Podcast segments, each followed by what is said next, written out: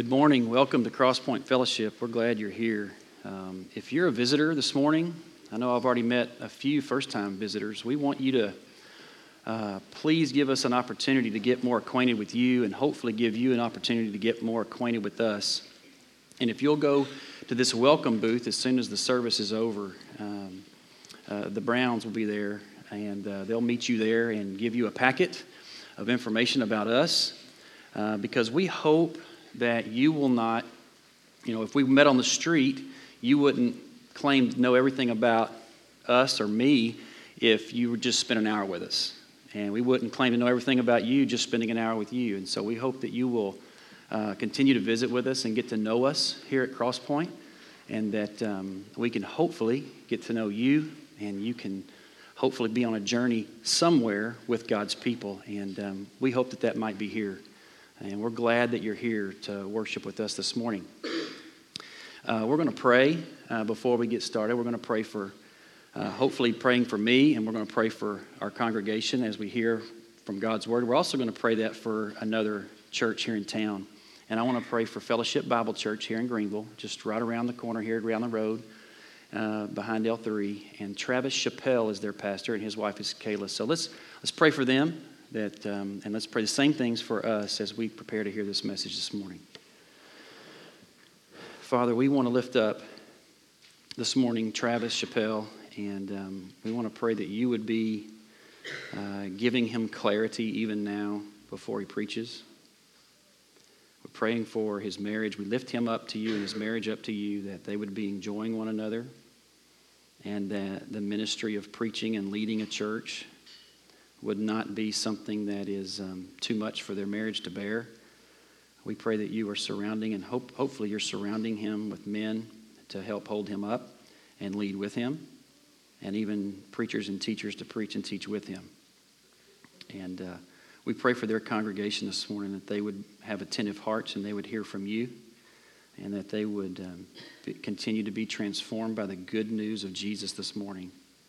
And uh, we pray that for us as well that you would uh, keep us attentive to what you have to say to us through your word, and that we would continue to walk faithfully in this new year. That we would continue to listen to you and your word and let that shape us into the people that your will intends for us to be. Uh, we're thankful uh, for all that you've done this past year, uh, good and bad, knowing that in your providence, Nothing happened by chance this year. And we pray that we would be a people that would submit and yield and be mindful of your will, your providence, your sovereignty in the coming year. And as we prepare for a new year, we pray that we, we would become that people starting today, the last day of 2017. We're grateful that you would use us, grateful that you would use us to continue your forever kingdom. And so we hope to hear from you this morning. And it's in Jesus' name that we pray.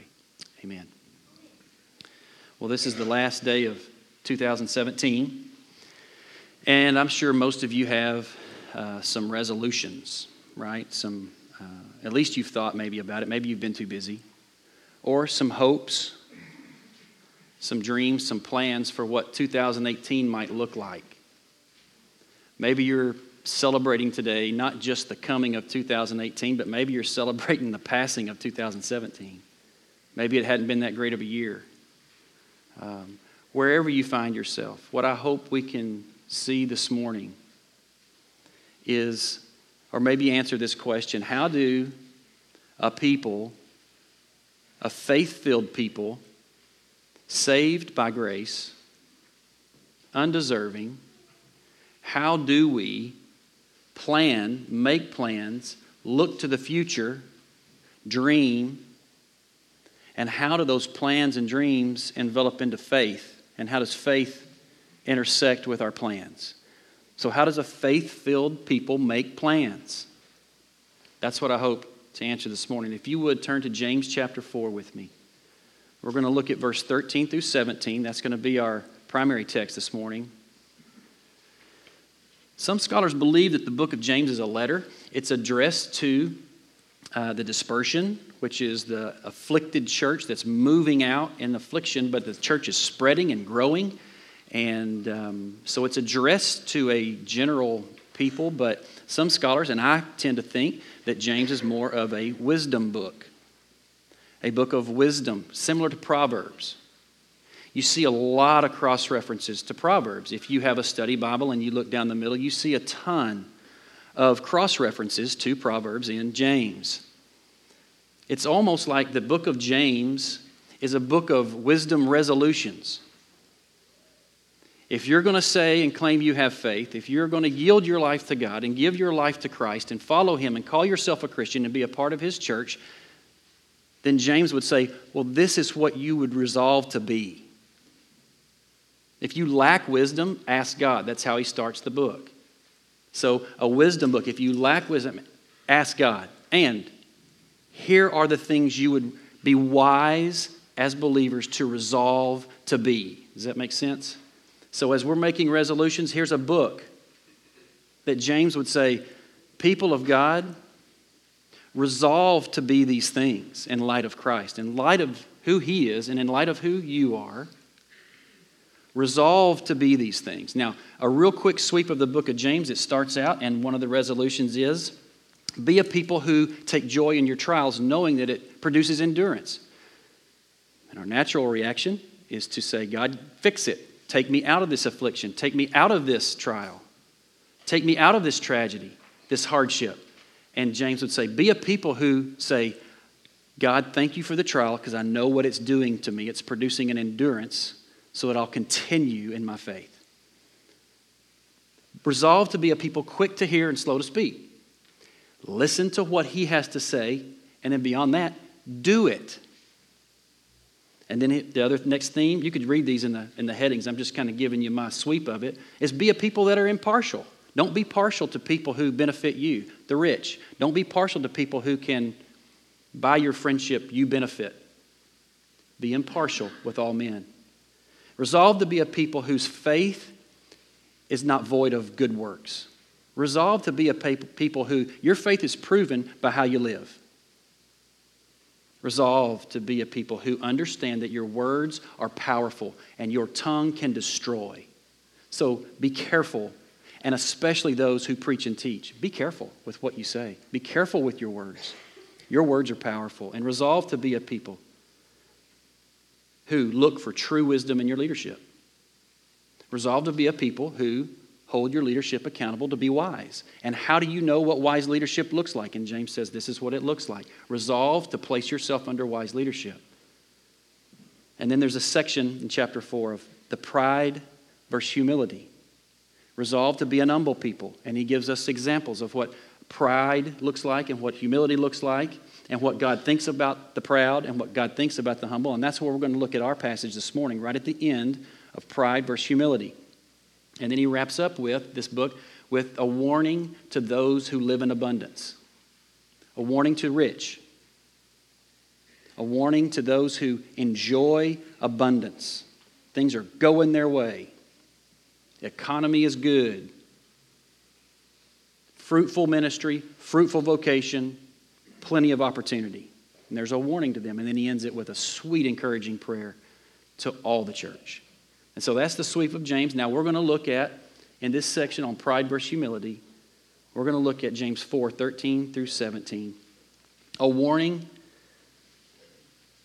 to those who are blessed in abundance. Crosspoint. You may say, Well, I'm not rich. You know, look at that guy or look at that guy. I mentioned this in our offering sermon for our missions offering last spring. That the last 18, 24 months, our whole area, Greenville and the surrounding area, is enjoying a lot of hiring, a lot of people moving here. You know, the economy's good, businesses are doing well, not a ton of folks out of work. Most of us are enjoying abundance, especially in light of the rest of the world. And so, this warning is to us. If you're sitting there saying, Well, I'm not the rich guy in the room, yeah, you are. we are all walking in abundance, living in abundance. And there's a warning here for us, and there's a resolution for all of us as we make plans for 2018. How will we plan for this next year and all this abundance in humility, yielding to His will? How does that happen? Let's read the passage. Verse 13, James 4 13. Come now, you who say, Today or tomorrow we will go into such and such a town and spend a year there and trade and make a profit. Yet you do not know what tomorrow will bring. What is your life? For you're a mist that appears for a little time and then vanishes. Instead, you ought to say, If the Lord wills, we will live and do this or that. As it is, you boast in your arrogance. All such boasting is evil. So whoever knows the right thing to do and fails to do it, for him it is sin. Now, come now, you who say, Today or tomorrow we will go into such and such a town and spend a year there and trade and make a profit. He is speaking to, in particular, businessmen or anybody who has a vocation that provides income. So, businessman, salesman, people who work for a company that makes money, right? Anybody who is making money or employed in, in any way. And what are your plans? How are you thinking about that? How are you making plans for this next year? How do you make plans for your household? And he's saying, those of you that say that, I will go such and such a town and spend a year there and trade and make a profit. Now, planning is not the culprit here. Planning is not the culprit. Saying, I'm going to have a good plan for my family, my business, my company. I want to I want to make a good plan to be a good employee and to do well. That's not the culprit here. It's okay to make plans. In fact, Scripture encourages us to make plans. I'm going to have you turn to several scriptures, about two or three this morning, but I want you to just jot these down. I told you that James has a lot of connection to Proverbs. So listen to what Proverbs has to say about planning. Proverbs 15 22. Without counsel, plans fail, but with many advisors, they succeed. The writer of Proverbs says, make plans. And in fact, make plans in plurality. Make plans with other people's counsel. It is not a bad thing to make a good plan and let others speak into your plan for your family, for your business, for your church, for your parenting. Make a plan. And a plan that has other people speaking into it will succeed. So, a successful plan is encouraged. Do you see that? Scripture encourages us to plan. Proverbs 21 5. The plans of the diligent lead surely to abundance, but everyone who is hasty comes only to poverty. Make a plan, be diligent to plan, and then be diligent to work the plan. That is not a bad thing. That is not sin to have a plan and to work it diligently. That's not the sin here. The sin is in verse 16 your arrogance, your trusting your plan. You saying, We have a good plan, the economy's great, right? Things are going our way. Things will look up in 2018. And here's the plan. Man, I got a good plan. We're going to we're gonna make more money this year. We're going to work harder. I'm going to get a new job. We're going to save more. Whatever that plan is. And when you sit back and go, man, I feel better now. Boy, I feel better now that we have a plan. It's just going to, it's just looking up. I'm really optimistic about what's coming. You know, it's only going to get better if the economy gets better, right? It's just going to get better in 2018, and there's just confidence. That word boast in the original language is a confident security. You who have a confident security in your plan, you have a confident security in your money, a confident security in the things that are going well for you. And if it's going well, man, we can relax a little bit, finally. It's going to be okay if we have a good plan and we work it. That's what will make everything okay. And that's what James says is arrogance and is sin. Do not rest, have confidence and security in your plan and when it's going well for you. All right, you know what this sounds like? It sounds like the rich fool in Luke 12. Turn to Luke chapter 12 real quick. Keep your finger in James 4. This is a parable that, a, a little short parable that Jesus shares. And it's, most people think this is about generosity, and it is, about being a generous people. But look at here, look here what happens to this man when he's in abundance, things are going well for him, and look what he does. He makes a plan. And he makes a plan with the total disregard of something. I want you to see it. Luke chapter 12, 18, verse 18. Let me find it.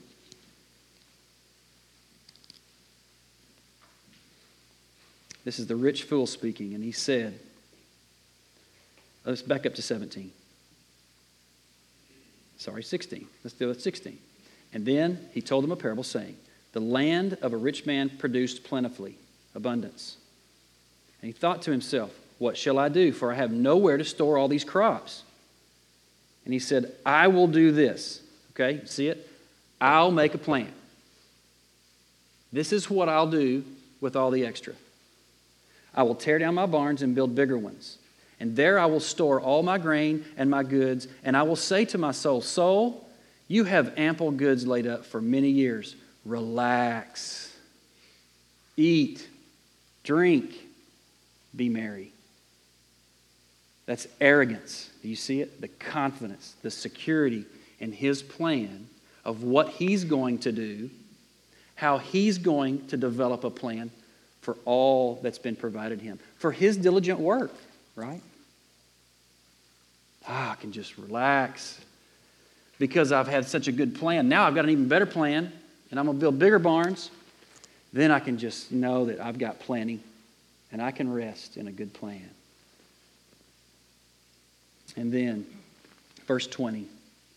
But God said to him, Fool, this night your soul is required of you and the things you have prepared, whose will they be?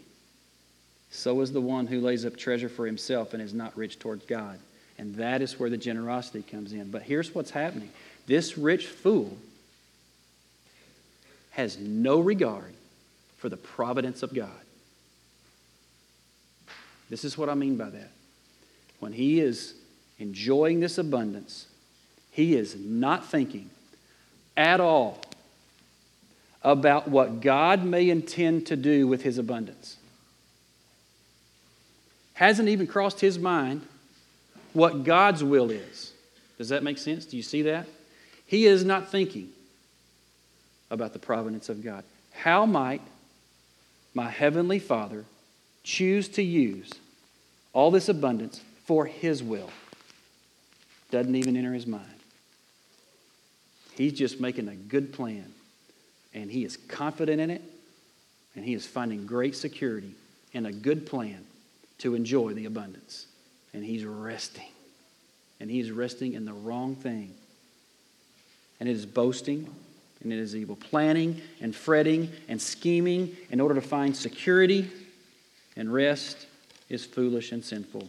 There's a false peace that comes from our pride and our planning, apart from the providence of God without any regard for what he intends to do. You may be sitting there thinking, what is. Okay, so this rich fool has a blatant disregard for the providence of God. There's no consideration for what God might want to do or what God might be doing. So, what is this providence? What does that mean? Well, in the Heidelberg Catechism, there are two questions about the providence of God. Now, a catechism is not scripture, Okay? A catechism is a training uh, book that teaches us and reaffirms truths that come from Scripture. And they start with questions and then an answer. Okay? So this, I found this, these two questions to be the greatest illustration and definition of what providence is. Okay? Now, this is question 27 and question 28 about providence. And I want you to read it with me. It should be on the screen. What is the providence of God? Question 27 What do you understand by the providence of God? Now, hang on. It, it's not hard to remember the craziness of the last few weeks, right? I can see it in some of your eyes when you walked in here, right? The anxiety, the pressures, the busyness. It's, it's very easy for us to forget God, right? Especially in this season. To forget what He's up to, forget what He intends, to forget who's in control. Is anybody in control? Doesn't feel like it. So it's not easy to forget what we've, the season we've just come out of, right? So listen to the answer to what do you understand to be the providence of God? Look at this. The Almighty, the everywhere present power of God, whereby, as it were by his hand, he still upholds heaven and earth with all creatures, and so governs them that herbs and grass, rain and drought, fruitful and barren years, meat and drink, health and sickness, riches and poverty, indeed, all things come not by chance, but by his fatherly hand. Not by chance, but by his fatherly. That's, that's what we understand to be the providence of God.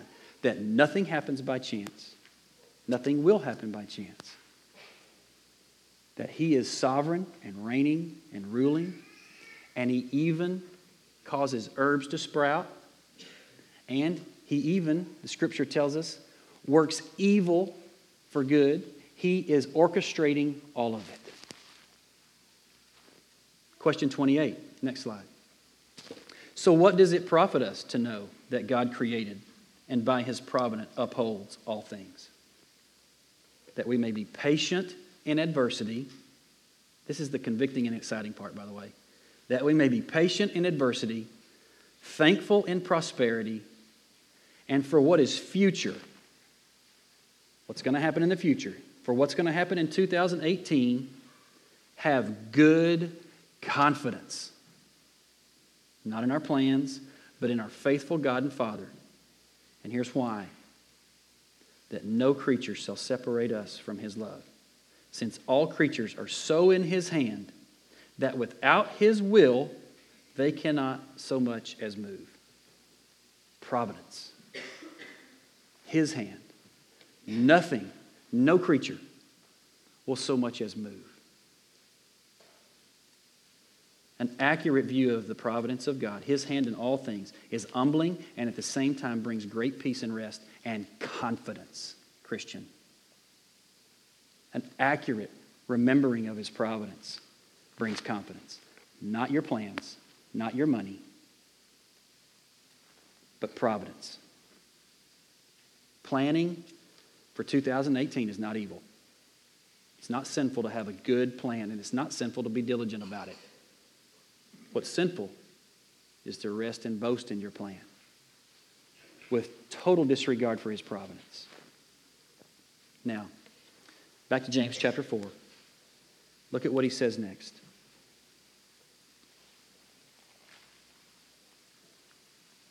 Verse 14 You do not know what tomorrow will bring. Proverbs tells us in 27, verse 1, Proverbs 27 1, do not boast about tomorrow. You don't know what the day may bring. You don't know. Don't establish your plans so as to feel safe and secure. Don't establish your plans without any regard for His providence. You don't know. You are not God. So, what are you? What are we?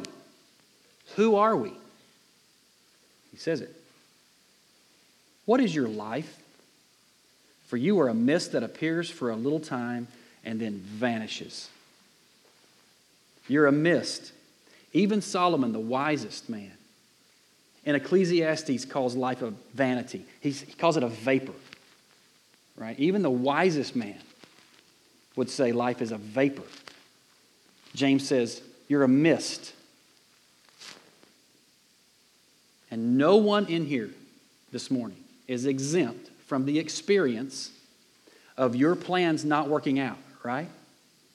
If you're in here today and you say, I'm a diligent planner, I've made plans, I've had hopes and dreams, and every one of my plans have worked out.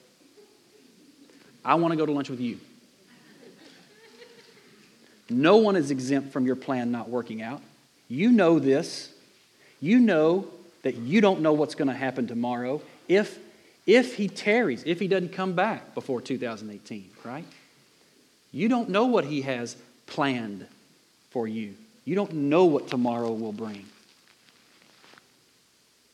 Mist, vapor, smoke.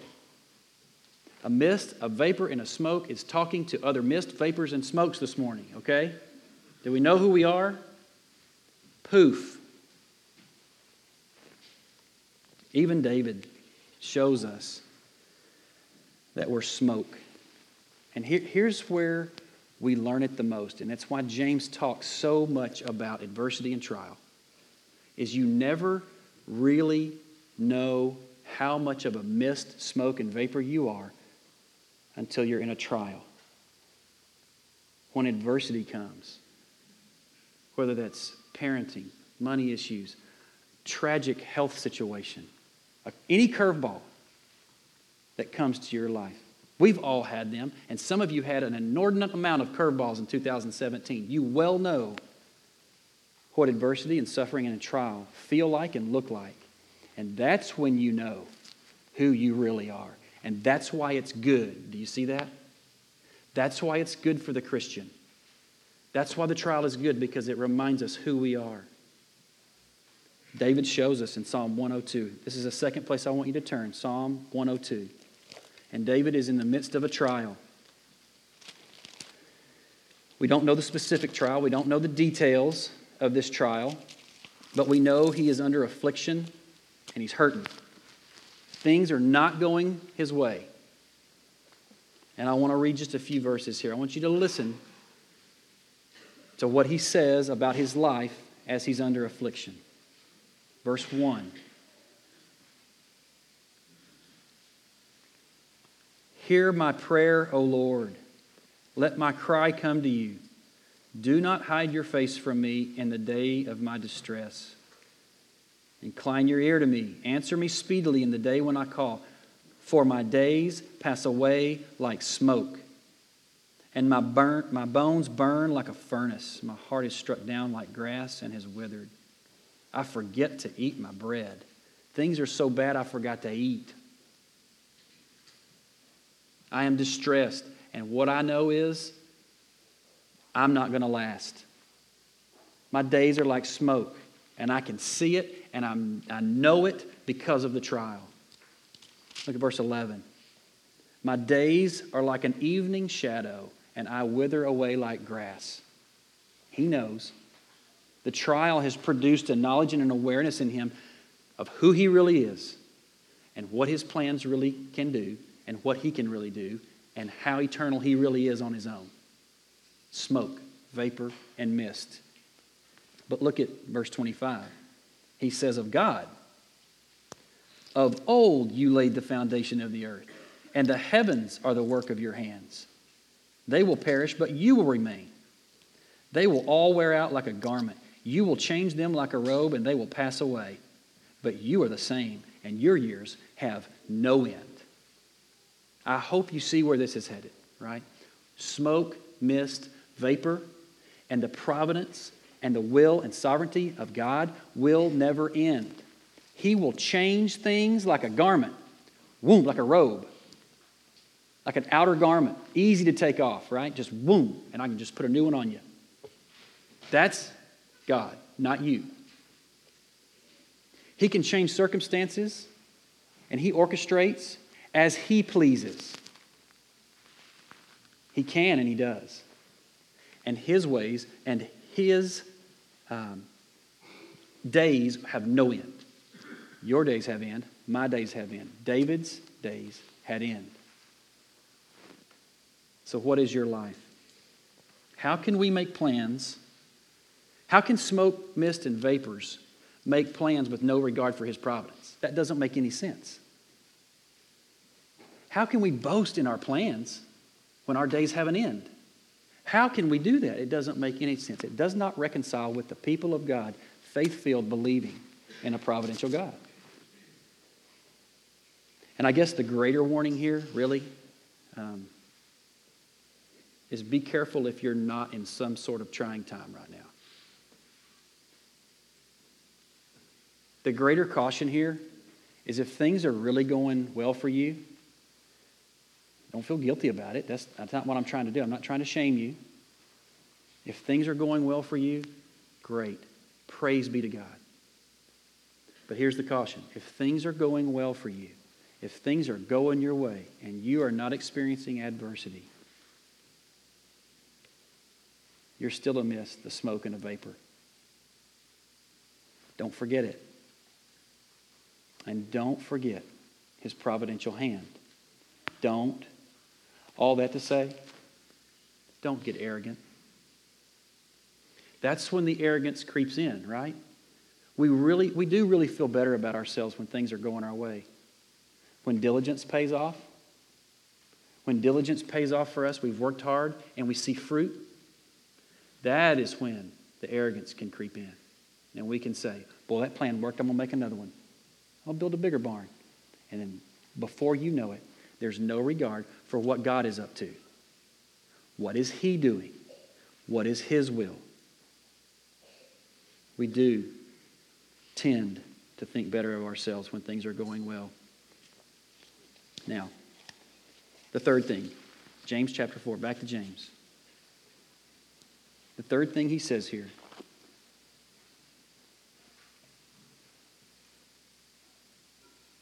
Instead of boasting in your plans, this is what you ought to say.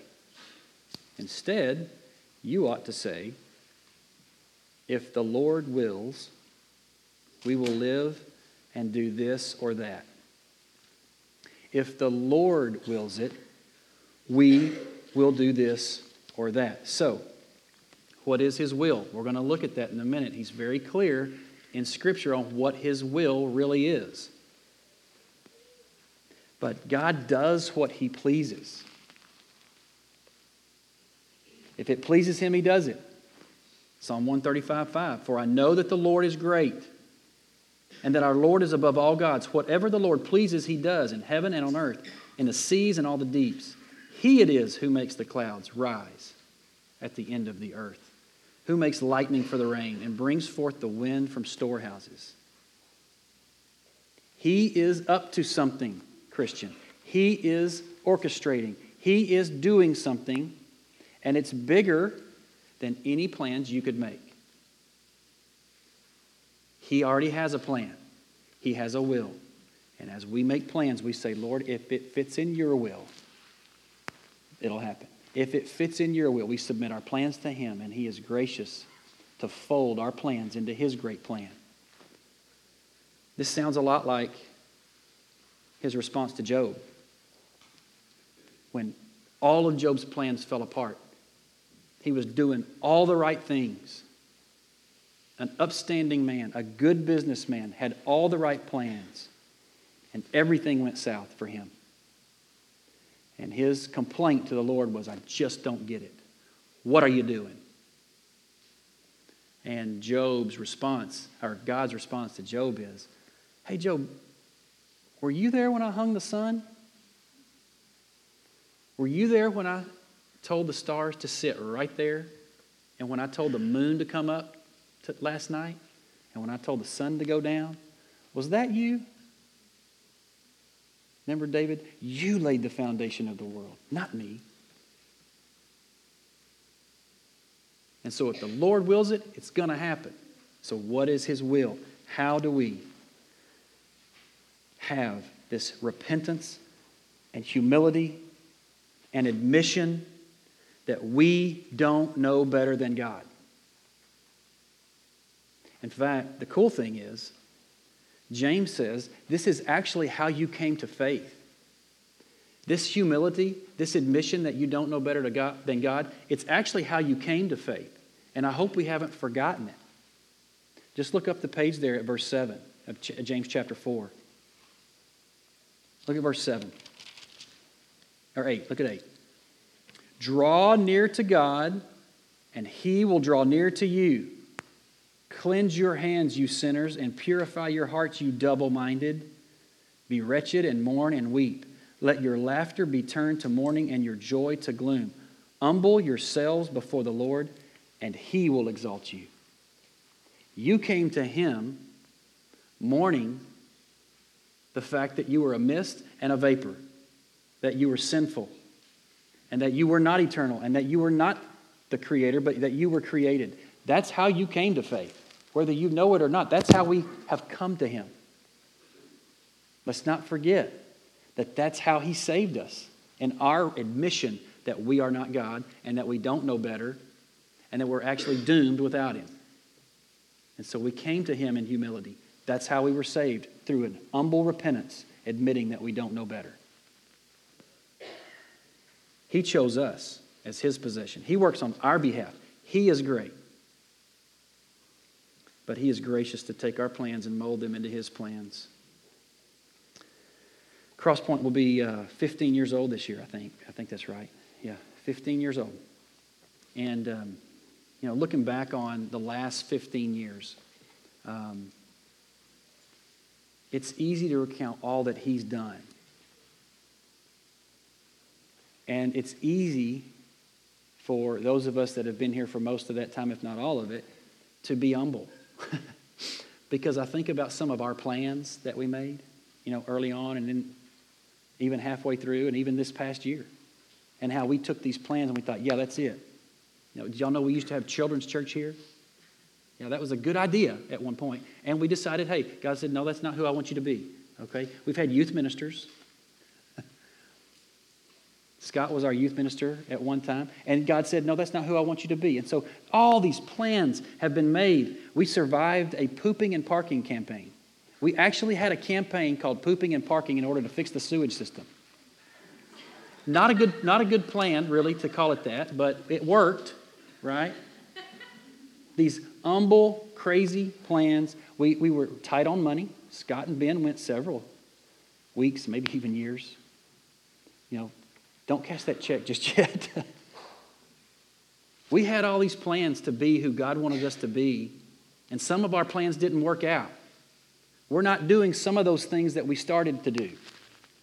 But He has taken those little plans and He has turned us into the people He wants to be because of humility and no other reason. If we look back on the last 15 and say, boy, we, that was a good plan. Boy, we did good there. That's arrogance. But he's taken all of our little short term and long term plans and he has folded them into his plan for this people. And that's why we sit here today. That's why we enjoy each other, enjoy him another Sunday. It's because he was good enough to take our plan and use it into His plan, His will. So, what is His will? What is He up to? We need to get that. This is the last place I'll have you turn. First Chronicles chapter 17.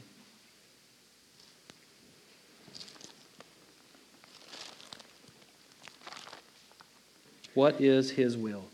I want you to look at what he does with David's plans, David's intentions. David is coming to the end of his reign. He's had a lot of success, he's also had a lot of failure. And so David comes up with a plan. He has a burden. Okay? Remember, plans aren't bad. Boasting in them is bad. Boasting them is in sin and it's arrogance. But he has a plan. It's not a bad plan. He has some really good intention. He feels burdened by something and he feels called to do something, but watch what God does with his plan. And watch how David responds to the Lord's will. Okay, that's what I want you to see. David has a plan. And watch how God folds his plan into his bigger plan. And then watch David's response to the Lord's will. Look at verse 1.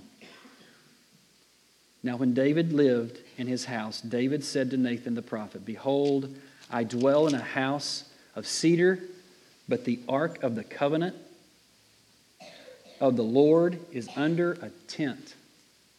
And Nathan said to David, Do all that is in your heart, for God is with you. David is burdened that God dwells in a temporary dwelling, and I've got a nice house with cedar. And so he's burdened to build God a temple, a better place to be and dwell with his people. It's a good burden, right? It's a good plan. Got the resources. This is what I'm going to do. I'm going to build God temple. Not a bad plan. And he's got the resources and the faithfulness to pull it off. And look at what God does with his plan. He says to him in verse 3 But that same night the word of the Lord came to Nathan Go and tell my servant David, Thus says the Lord, it is not you who will build me a house to dwell in. Okay? Thank you for your intention and your plan. You're not going to do that. You're not. I'm going to I'm going to change this thing here like a robe. I can do that. I'm God. And you have a good plan, David, but I'm going to change it. You're not going to be the one to build. And then he goes in the next few verses and says, I'll take care of my dwelling among my people in the next few years, but your reign is going to come to an end and you're going to die, David. Your reign will come to an end. I'm going to share with you the plan, not just for the temple. I'm going to go past the temple. I'm going to share with you what my will is beyond this temple. That I'll get built with somebody else. I don't need you to do it. You're going to prepare for it. But, David, what I want to do is I want to share with you what my will is, what I'm up to, what I'm going to do. Thank you for your plan. I'm going to change it a little bit, and then I'm going to tell you what I'm really up to. And it's bigger than the temple. Look at verse, the, the second half of verse 10. Moreover, I declare to you that the Lord will build you a house. When your days are fulfilled, to walk with your fathers when you die, I will raise up your offspring after you, one of your own sons, and I will establish his kingdom. He will build a house for me, and I will establish his throne forever. I will be to him a father, and he shall be to me a son. I will not take my steadfast love from him as I took it from him who was before you, but I will confirm him in my house and in my kingdom forever, and his throne shall be established forever. David, you have a good plan, but I'm going to change it and I'm going to show you what I'm really up to. I'm going to build a house through Jesus. I'm going to build a forever kingdom in Jesus, invisible kingdom in the hearts of men on earth, and it's going to be bigger than any temple. It's going to be bigger than Israel. This is going to go to the whole world. It's bigger than your plan. And I'm going to do it through you, David. Your lineage, one of your sons from your bloodline. I'm going to use you to establish my son, and his kingdom will never end. That's my plan. And so look at David's response. Verse 16 Then David, King David, went in and sat before the Lord and said, who am I, O Lord God? And what is my house that you have brought me thus far? And this was a small thing in your eyes. Verse 18. And what more can David say to you for honoring your servant? He's talking to, about himself in the third person. What? I, I don't have anything else to say. You, you're gonna, you got a bigger plan and you're going to use me Verse 21. And who is like your people Israel, the one nation on earth whom God went to redeem to be his people, making for yourself a name for great and awesome things, driving out nations before your people, whom you redeemed from Egypt, and you made your people Israel to be your people forever. And you, O Lord, became their God. And now, O Lord, let the word that you have spoken concerning your servant and concerning this house be established forever, and do as you have spoken. Lord, if, you're, if you will it, let it be. I have a plan if the Lord wills it. And this is what His will was and is and will continue to be, church. His will is to continue to build His forever kingdom through Jesus in the church. That's His will. For 2018, that's what he's up to. And that's what he's doing.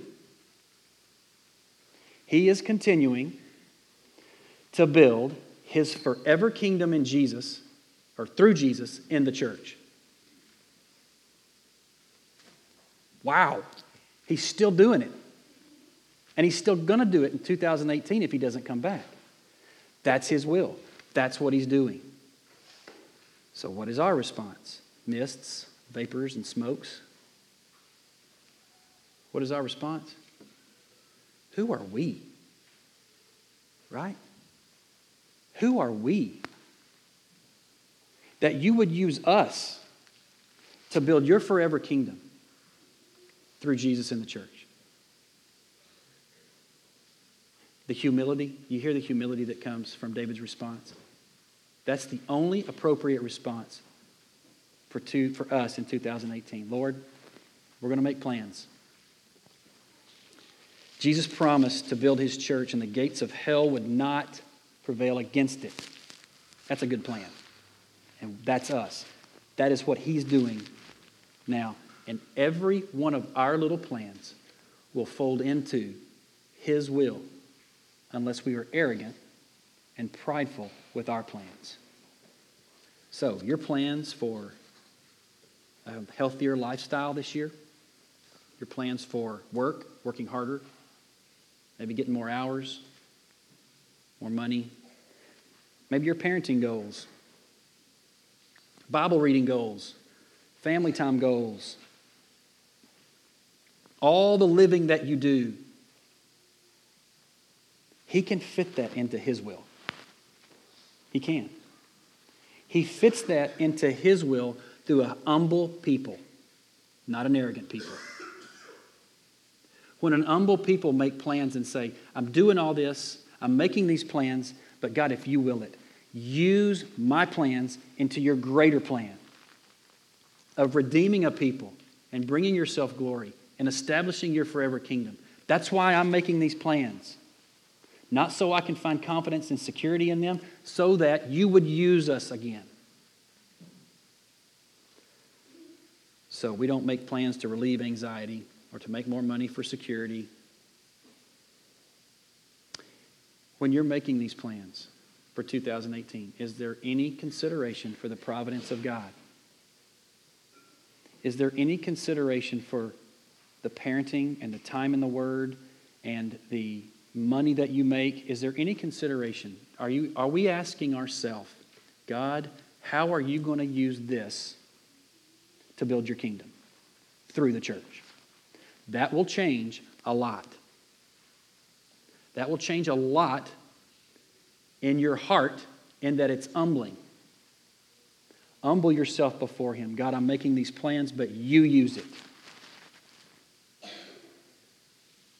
And I hope that the next 15 years, starting tomorrow, if He doesn't come back, and if the Lord wills it, tomorrow, we start another 15 years of being a people who say, Who are we? Who are we? That He's doing this. What is my life?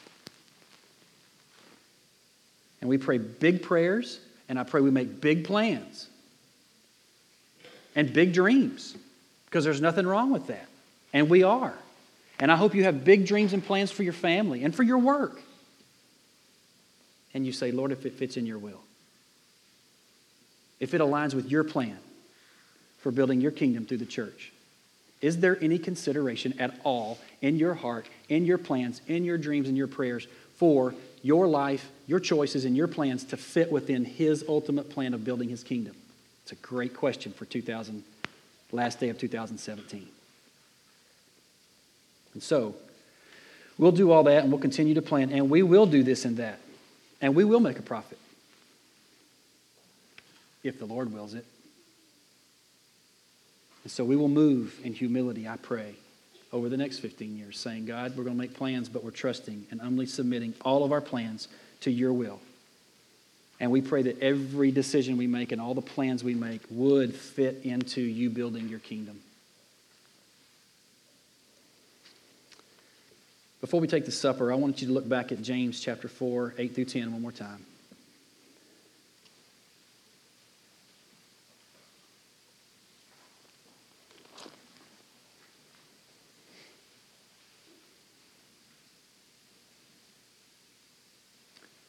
So many times during um, when we take the Lord's Supper, we, we, I, we don't say this a lot in our approach. Um, I know it's been said before by Ben or Scott or me, but um, I think it's especially fitting that we take our cue from this wisdom resolution in verse 8 through 10 as we approach the table of communion with God, of drawing near to Him. And even though it sounds gloomy, it can be good.